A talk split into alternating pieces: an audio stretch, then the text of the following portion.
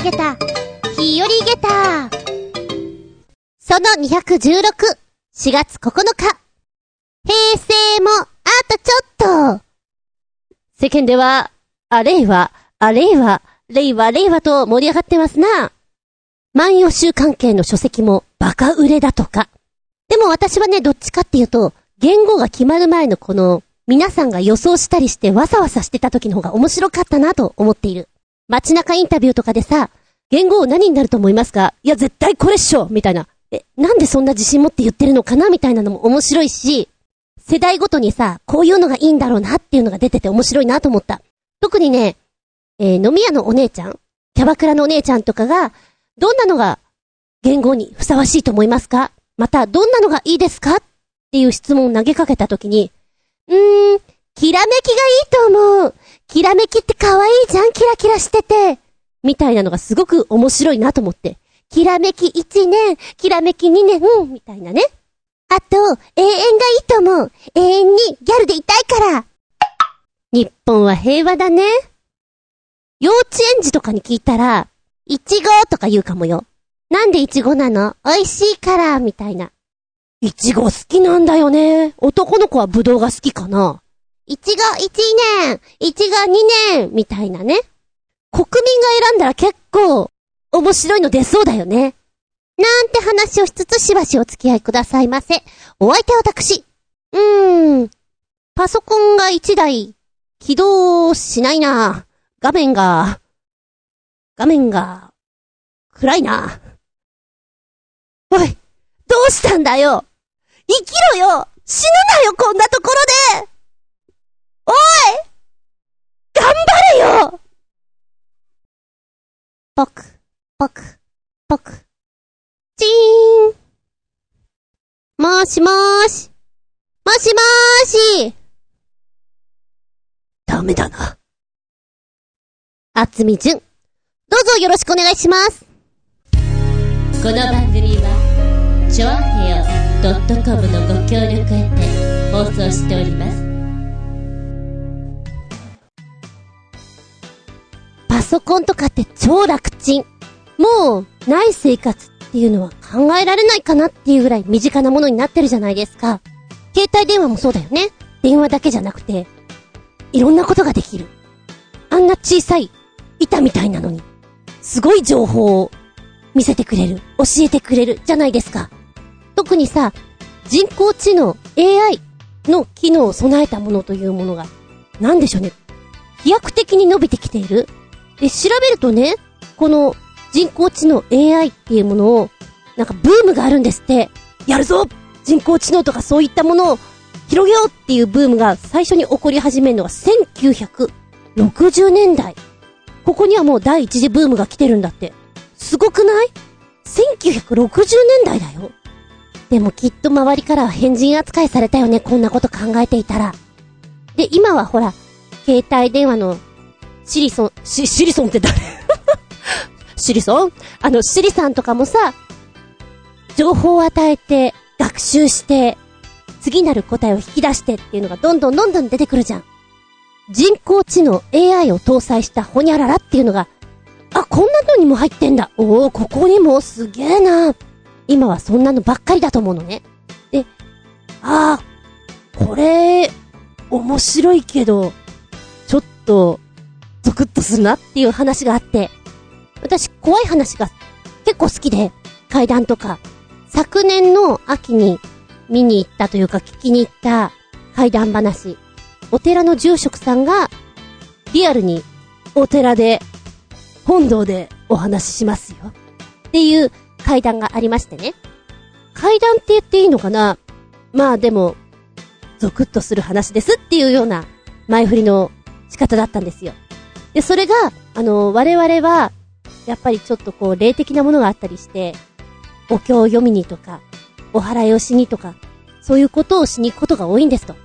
ひょんなことから知り合いになった社長さんがおりまして、あのー、話の流れでお家に遊びに行くことになりましたと。その家は、最先端の技術を用いて、人工知能 AI を搭載した家であると。いや、面白いでしょ？そういう家なんですよ。ぜひ遊びに来てください。みたいな誘い方だったと思うんですけれど、っていう流れね。で、まあ、夜行きましたと。ピンポーン鳴らすと、いらっしゃいませ。おなんか、いらっしゃいませって言った。お一人様ですございますか？どうぞ、中にお入りください。ちゃんともてなしてくれるんだって。社長さん、なんかすごいね、この家ね。いらっしゃいませって言ってくれたよ。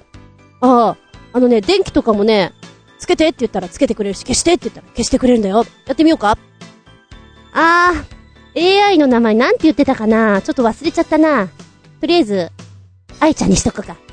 愛、ちょっと電気つけて。かしこまりました。愛、今ここ何度？ただいま、23度でございます。ちゃんと答えて教えてくれる。社長これすごいね。びっくりしたよ。でしょ？今の家はすごいですね。みたいな世間話をして、ご飯とか食べて、じゃあ、そろそろ、おいとましようかな、みたいな話をしたときに、あ、あのね、あの、ちょっとこっち来てもらっていいかな。はあ。で、別の部屋に通されたんですって。そしたら、寝室。お、寝室ですね。これ社長の寝室ですか？うん、まあそうなんだけど。そういう話をしていて。その時、いらっしゃいませ。いらっしゃいませ。いらっしゃいませ。いらっしゃいませ。え、え、なんかいら、いらっしゃってます？よ、社長。いや、いないと思うけど。ん？あい、誰か来てる？ただいま、お客様がお見えです。え、お客様来てるって誰もいませんね。いないんだよ。これね、実は、毎日このぐらいの時間になると、いらっしゃいませ始まるの。え？その後も、いらっしゃいませ。いらっしゃいませ。いらっしゃいませ。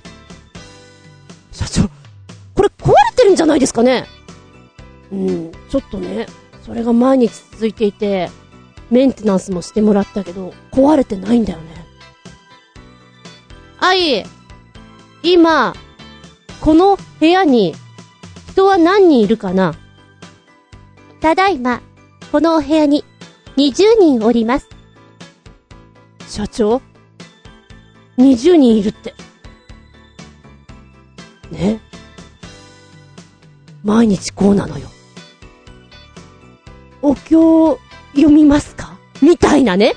そんな話を聞いて、もっと下りはいろいろあるんだよ。この、どこまでが、どこまでが、踏み込める場所なのかがわからないっていうのが怖かったです、みたいな話をしてましたね。あの、ちゃんとした階段の中に、現代風の人工知能の話が、こう、入ってきたんで、ちょっとびっくりしましたね。ああ、こういうのもあるな。でも、確かに一人で住んでいて、夜中にいらっしゃいませ、いらっしゃいませって言われて20人いますって言ったら、そりゃ怖いよね、みたいな。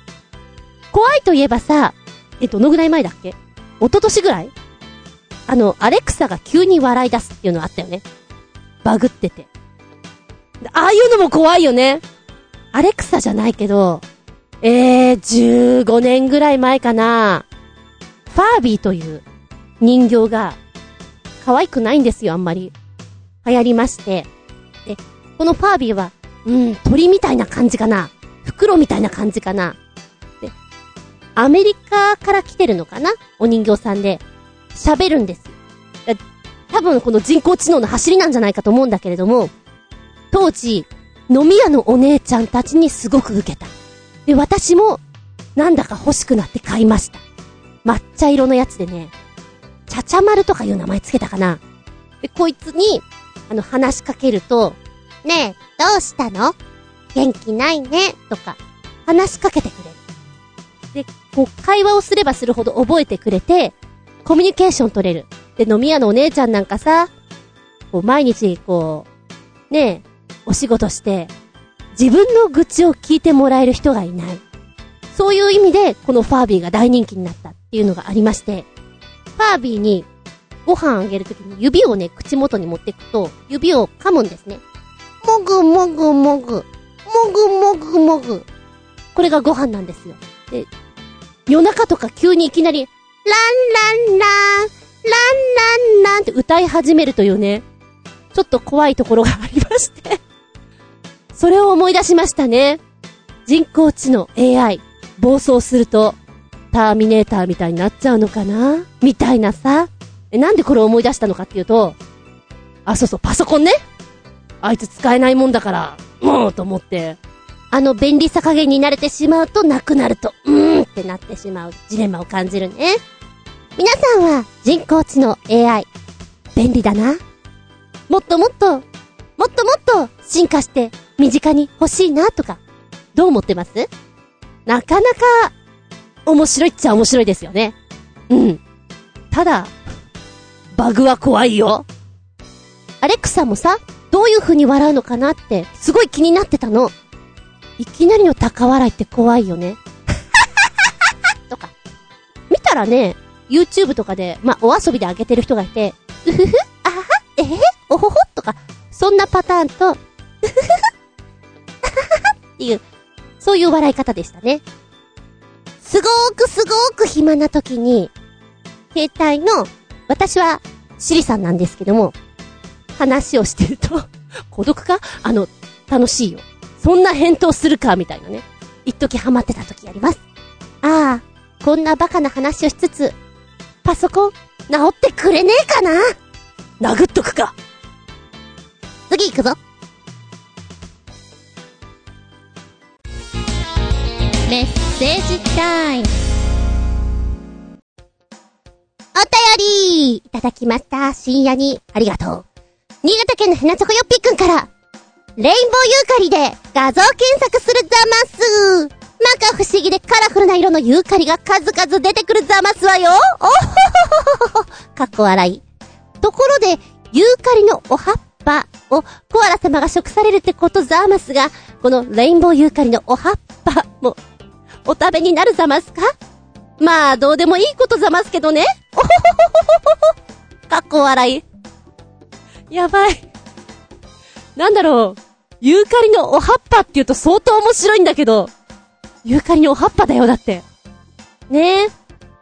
コアラちゃんがワシワシワシワシ食べるあれ、ちょっと検索するか。バカだ、私。今ちょっと受けすぎてしまって検索項目。レインボーユーカリではなく、ユーカリのお葉っぱと入れてしまった。そりゃうまく出てこないだろうよ。今、ポチッと押したよ。そしたらなんじゃこりゃ。すごいなんか絵画のような絵の具をバーッと塗ってしまったような色合いだね、これ。鮮やか。なんか、色の使い方が、ピカソとかゴッホとか、くっきりはっきりって印象。レインボーユーカリ初めて知った。パプアニューギニアや東南アジアで自生する樹木でして、ユーカリの中では唯一北半球に自生する品種なんだって。で、このレインボーユーカリは不規則に樹皮がペロローンと剥がれていきまして、ペンキで塗ったようなカラフルな色合いの、えー、次なる樹皮が出てくるから、あの、剥けた分、どんどんどんどんカラフルになってくってことなんだね。で、この剥けてく時期も不規則なんだって。えー、鑑賞用にいかがですか？って、あの、売られてますけれども、種がとっても小さくて、ちょっと育てるの大変そうだね。で、不規則にこう、樹皮がさ、一年に一度ピローンって剥がれてきて、色が出てくるわけじゃんこの鮮やかな発色になるまでに、どのぐらい、かかるんだろうか？今ね、これ苗なんだろうな。あの、ま雑草のような感じ。こっから、幹がしっかりしていくのって相当時間がかかるんじゃないかなと思うんだけど、ああ、今年は赤が出たとか、うん、黄色だねとか。確かに面白いかもしれないね。ただ場所が場所なだけに、日本で育てるのはちょっと大変そうな感じがするけれどね。しかもでかくなりそう。コアラ食うかなこれ、どうかな？イメージ的には、このレインボーなユーカリの木にコアラがピトってくっついているのが想像できないかな？うん。今ちょっと調べたらね、コアラさん、まあ、ユーカリの葉っぱしか食べません。ユーカリの葉っぱは600種類ぐらいあるんだけれども、彼らが食べるのはほんの数種類の、しかも若い葉っぱしか食べないんだって。へえ。でもユーカリの葉っぱって毒があるからさ、あの、コアラさん食べると、解毒をするためにエネルギーを注ぐ、じゃない？だからずーっと眠る。木の上で木をこう、ね、抱っこしてずーっと寝てるのは、解毒しなきゃいけないから。1日16時間ぐらい寝ている。あとは食べている。流行ったよね、コアラちゃんね。流行ったんですよ、昔すごく。動物占いとかでもコアラなんてのありましたもんね。まあ今の人たち動物占い知らないか。やってみちょっと面白いから。私？猿だよ。火を見て森を見ずの猿だよ。それっぽいだろ？自然の織りなす、アートって感じですな。このレインボーユーカリは。でも、もし、ジャングルとかでこれ見たら、なんかちょっと怖いかも。だって自然に生えてると思わないじゃん？っていうことは、人工的に何かやったんじゃないかと思って、宗教的な何かを感じてしまって、怖いって思っちゃうんじゃないかなって思います。面白いね。びっくりたまげった、レインボーユーカリ。ざますよ。おほほほほほ。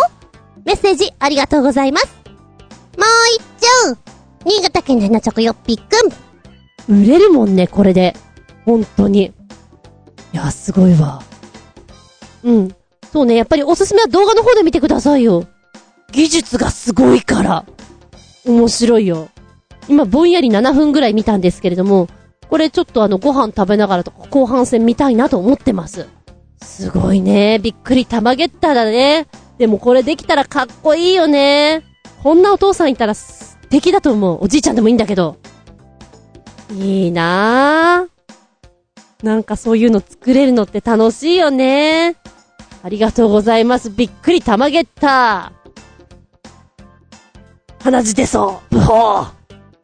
はい、そしてコメント続きがあります。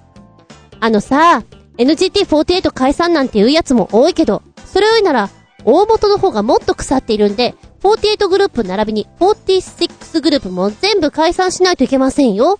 そうじゃないと全く解決いたしませんし、例外はなしだ。運営もメンバーも全員、3回。僕ちゃんはラジオ番組だけに生きる人間なので、NGT がなくなろうが、また別のアイドルや声優さんの番組を探すのみ。僕ちゃんはこの3年間でメールを2000通ほど読まれていますが、NGT のラジオ関連では50通程度なので、全く大勢には影響はないというか、僕ちゃんの素晴らしいネタを大量にボツにしやがって、恨みもあるので終わった方が良かったよ。いい機会だ。かっこ笑い。4月になって NGT が解散しても、僕ちゃんなんにも困りませんことよ。お尻ペンペン。ねえ。なんだか、すごいことになってきてるみたいですね。あ、なにえ、なに今、劇場公演って休館になってるの？なんかスケジュールがそんな風になってるみたいなの、ちょっと今、ちらっと3月のだったんだけど見て、おうなんでしょうね。あの、芸能界の闇というんですか？出てきちゃうと、呪術つなぎに色々出てきちゃうので、ってやつじゃないかなって思うんですけれども、うん、クリアにしないとやっぱりファンは離れるしね。なんかその辺がさ、わか、わかりそうなものなのに、できていないから余計だよね。やっぱりめちゃくちゃ応援してた人なんかは、えー、って思うところが多いだろうし、そう思って当然だと思うし、で、メンバーの中のきっとさ、本当に頑張ろうっていう子たちもいるじゃない？その子たちにとったら被害だよね。交通事故に遭っちゃったようなもんだよ。あ、だからきっと新潟県のひなちょこよっぴーくんが言うように、うん、表面的なんじゃなくて、ちゃんとこう考えるという意味合いではいいきっかけになってるんじゃないのかな？立て直せるんだったら立て直すだろうし、無理だったらもう続けてもしょうがないよ、それは。って思っちゃったりね。すっごい頑張っていればファンは戻ってくるかもしれないし、やはり信頼は取り戻せないかもしれないし、そこはやってみないとだね、きっとね。うん。ありがとうございます。しかし、そうだね、メッセージとかいっぱい送っていて、ほとんど読まれないとやっぱりちょっと、なんだよもうって気持ちにはならあな。うん。人気商売。なんか、ちょっとしたことで足の引っ張り合いとかあったりして、どうなることやら、ですな。メッセージありがとうございます。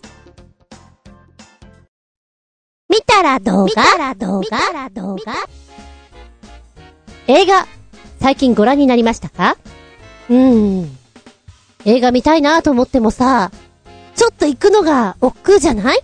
少し待てば、ネット上でもうレンタルとかできるし、そんなことをやってるからもう全然映画館に行かなくなっちゃったな見たいなと思ってたものはいくつかあるんだけれどね。で、この間映画の日か、1日。ちょっと行ってみようかなと思って。ボヘミアン・ラプソディ、ものすごい記録を伸ばしてますよね。見てきました。もう映画始まって随分経つのに、それでも、ラジオとかで、いや、やっぱりあれはいいね、これはいいね、って聞くこと多いし、また、通常の売り上げ、クイーンのね、CD の売り上げも、ぐぐんと伸びたという話じゃないですか。そうか、そんなにか。で、ラジオ聞いていたら、あの再現度が本当に半端なくすごくて、若干フレディの歯が気になりますけど、っていうね。歯が気になりますけど。歯ってどういうことだ？まあ、映画見たら納得した。あ、うん。確かにちょっと気になるけど。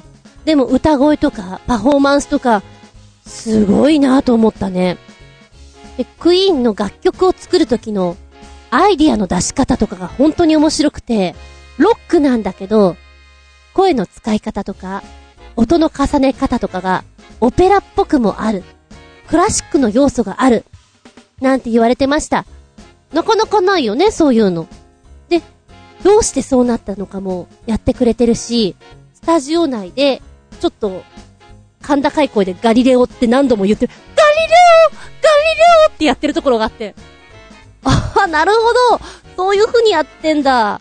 うーん。スピーカーをさ、紐で吊るしてこう、揺らしてみて、躍動感のある中に音を入れ込むとかっていうのが、あれ、アンプか。あの、面白い。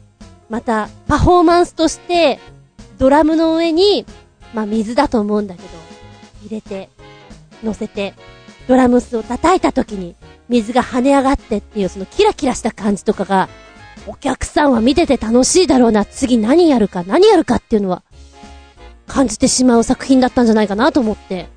この映画を見ると、あ、改めてちょっとクイーンをしっかり聞きたいなって思っちゃいますね。ハッピーエンドではないんですよ。やはり、その、クイーンはこういう風にバンドやってましたっていうのはあるから、嫌なところもあるし、喧嘩するところもいっぱい出てくるけれども、ああ、それでも音楽をこうやって作ってたんだっていうのが見てて楽しかったです。私ね、昔、あのーちょうど宝塚の舞台を見た時に、クイーンの曲を使ってたんですよ。ただその時にクイーンを知らなくて、この曲すごくいいなーって、メロディーだけ覚えてたから、それをね、あの、こんなのなんだよね。そのメロディーを人に聞かせたりして、こんなの知らないこんなの、どっかでないかなってすごい探した時がある。それがね、たたーたたーん、たたーんたたーん、たたーんたたーん、たたーんたたーん、たたーんたたーん。確かこんな風に私は覚えてたと思うのよ。多分中学校1年とか2年とかだと思うんだ。で、友達とかにも聞いて、周りに聞いてわからなくて、で、あ、これじゃね？って教えてもらったのが、あ、うん、確かにそうだなと思ったのが、スティービー・ワンダーの I just call to say I love you あれの出だしが、ちょっとこれっぽいのよ。で、当時は、あのーレンタルっていうのがそんなにまだポピュラーじゃなくて、CD を買ったんだよね。お小遣いで。スティービー・ワンダーの、この曲を、弾きました。まず、声が違うし、音もちょっと違う。違うな、これと思ってね。その後に、クイーンに行き着いたのかなしかも、クイーンの We Are the Champion って超有名じゃないですか。知らなかったから。これだーと思って。いや、あの、スティービー・ワンダーも悪くない。だけど、クイーンのこの曲が聴きたかったよっていうのはね、すごいズガーンときたね。ちなみに、クイーンの We Will Rock You。ダッダッダッダッダッダもう、あれを聞くと本当に気持ちが上がる。気分盛り上げたーで、だいたいどっかに行くときにこの曲は持って行ってましたね。なんか、ウォークマン、カセットテープに入れて持って行って聞いてたりとか、CD、CD 自体はあんまり持ってなかったな。CD からカセットにしてたのか。うん。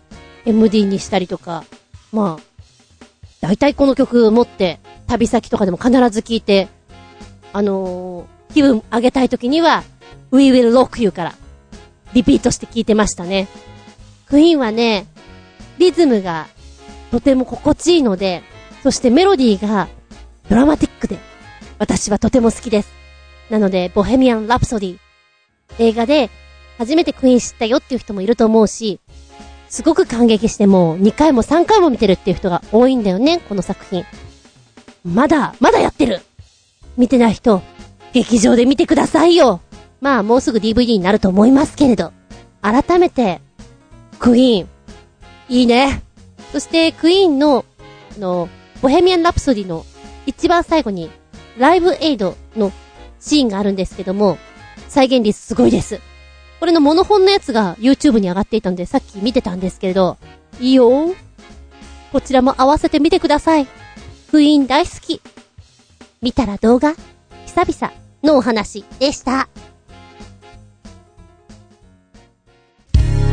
この番組は、ちょあへよ .com のご協力へて放送しております。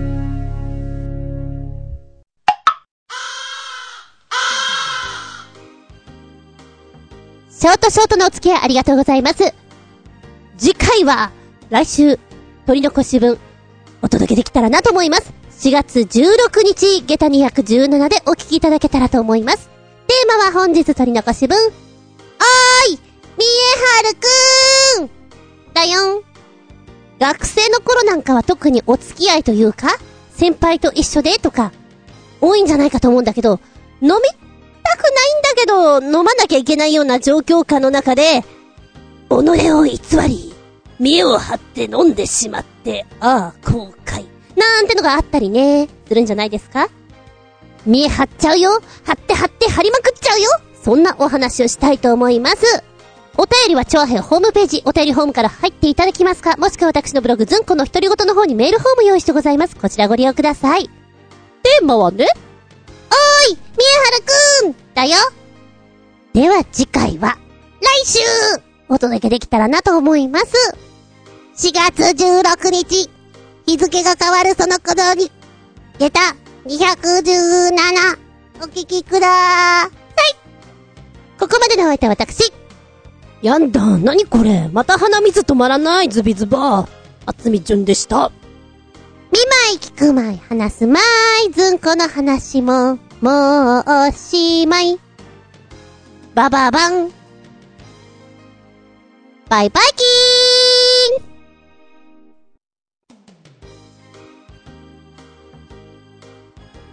引っ越しをしまして、うちの近所には、あまり家が建ってないえー、やぶ？竹やぶ？茂み？めちゃくちゃ多いんですね。私、2週間前ぐらいから猫を探しております。と言いますのも、2階のベランダに、にゃんこが出てたんですね。子猫なんですけども。その子がどうやら、トーって、ダイビングしたらしくて、最初はうちの中にいるだろうと思っていたら、いつまで経っても出てこない。いやー、2階から飛び降りるわけないなってずっと思ってたんだけど、こんなにいないわけがない。というわけで、家の近所を探し回ってるんですけど、Google の、Google Earth? こう、上空からさ、引きで、うちの近辺の写真を見ると、やったら緑が多いのね。これは、これはこれはちょっと探すのは至難の技。って思いながら、いくつかポイントを決めて、そこに毎日ご飯を気に入ってるんです。その減り具合で、いるとかいないとか、少しわかるかなと思って。もうチラシとか作ってね、今日も投函してきたんですけれども、難しい。もうイメージとしてはね、自分が、自分がもしここからダイブして、外に出た場合、で、こう、置き換えて考える、後ろには行かないな、まっすぐ行くかなとかさ、こっちのやぶは、ちょっと、背が高いからこっちかなとか。なので、朝と夕方と、時間があったら昼間とか、もの、ものすごい変な格好でおばちゃんうろうろしてるわけよ。怪しいな帽子かぶって迷彩柄でさ、紙袋持ってさ、鈴じゃらじゃら鳴らしながら、竹やぶに入ってく私。不審者感半端ないです。しかも、夜になると本当に真っ暗で、ご近所の方も懐中電灯持って歩くぐらいの感じ？まあ、夜歩いてないんだけれども、携帯のライトをこう、照らしながらとかさ、バイクを近場まで持ってって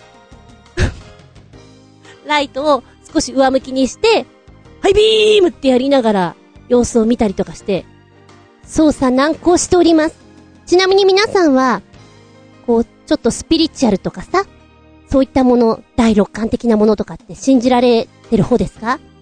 私は、持ってる方は持ってるんだろうなと思ってます。で、9年ぐらい前に同じマンションに住んでた上の階の方がね、あの、ちょっとそういうパワーを持ってらっしゃるのを知ってたんですよ。ただもう全然連絡してないし疎遠だったんで、うーん、ここで連絡するのも何かなと思いながらも、ずうずうしくも連絡してみたんです。あー、久しぶりみたいな感じで。で、あの、お話をよくしていた方のパートナーさんがね、そういうパワーを持っていて、あの、直接その人に話をしてないんだけど、なんだろうね、わかるみたいで、電話してさ、本当に昔話とかしてる間に、なんか見えるみたいなのね。探してる子って、白と黒の猫か？何も言ってないのにそれが電話の向こうから聞こえてきて、そうですみたいな。うーん。家の近くに神社みたいなのあるか？あるんですよ。30メーターぐらい先ありまして、そこに多分いると思うぞって言われて、ただ、夜とか行ってもいないから朝早い時間とか明るい時間に行きなってって言われたんですね。何にも情報言ってないのにそれが見えるのすごいなと。あともう一つ。なんか、格子が見えるな。うーん。格子が見えるから誰かに保護されてるか、ご飯はもらってるみたいだけど、っていう話で、お話終わったんですよ。まあ、それを聞けたから、とりあえず神社近辺にと思って、今神社近辺にご飯を仕込んで様子を見ている最中なんですけれども、藁をも掴む、すがりたい気持ちっていうんですかね。で、2週間経ちまして、やっぱり姿を見ることができなくて、他の猫がうろうろしてるから、うーん、ちょっとうちのじゃないのかなと思いながら、昨日、また電話してみたんですね。なかなかちょっと繋がらないんですけれども。そしたら、近くにはいるらしい。うん。生きてもいる。500メーター圏内かな。なんだろう。範囲が広がっちゃったみたいなね。500メーター圏内って結構あるよね。で、今住んでるエリア、竹やぶいっぱい。森みたいな感じもいっぱい。500メーターか。厳しいなと思いながらも、私、捜査を続けております。世間にはペット探偵というのもございます。いなくなった迷子の猫ちゃんやワンちゃんや小鳥さんなんかを見つけるというペット探偵。頼むと結構な率で見つけることができるらしいんですけれども、いかんせん日にちが経ってしまってるので、あとお値段が半端ないので、なんとか自力で情報収集。もう首輪になぜに GPS つけていないのかと悔やまれてなりません。何か皆様、いい情報を持っていたら教えてください。こういう風にやると見つけやすいよとか、おまじない聞くよとか、もうわらを、わらを、うん、ムンズと掴むような勢いでございます。そんな、今日この頃、送っている厚みでした。